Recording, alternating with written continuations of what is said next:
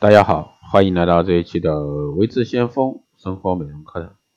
那这一期呢，给大家来说一下角质护理啊，是不是单纯的去角质？肌肤的状况以及质地呢，通常是由这个角质层的外观直接展现。角质层健康，肌肤看起来才更健康。那我们平时所说的角质护理啊，是不是就是单纯啊，只是去角质？角质层呢，是皮肤表皮最外的组织，也是真正意义上的皮肤屏障，由数以万计的死亡细胞和半凋亡的一个细胞组成。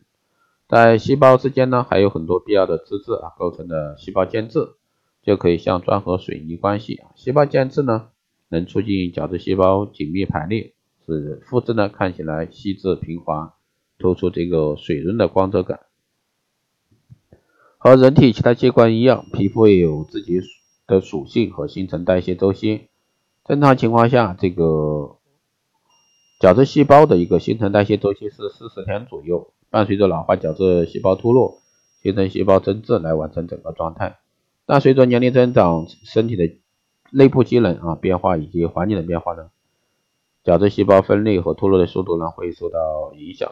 老废角质粘合力过强，导致新生细胞的增殖变慢，肌肤变得粗糙，丧失弹性和这个光泽。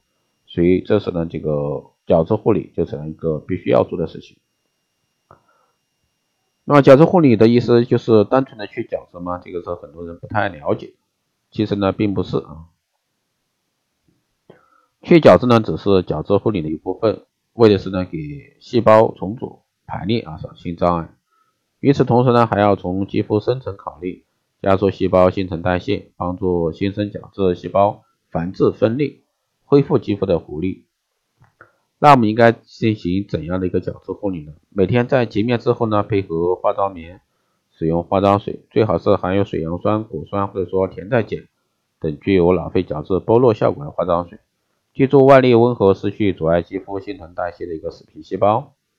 第二呢是每周一次面肌护理，可使用含有高岭土成分的一个清洁面膜，帮助啊吸附油脂和死皮细胞。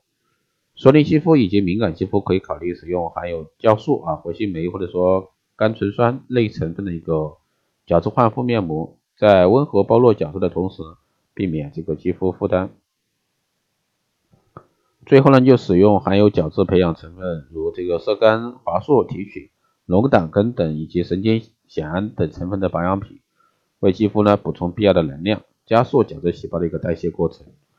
好的，以上呢就是这期节目内容，谢谢大家收听。如果说你有任何问题，欢迎在后台加微信二八二四七八零七幺三，备注电台听众，可以快速通过。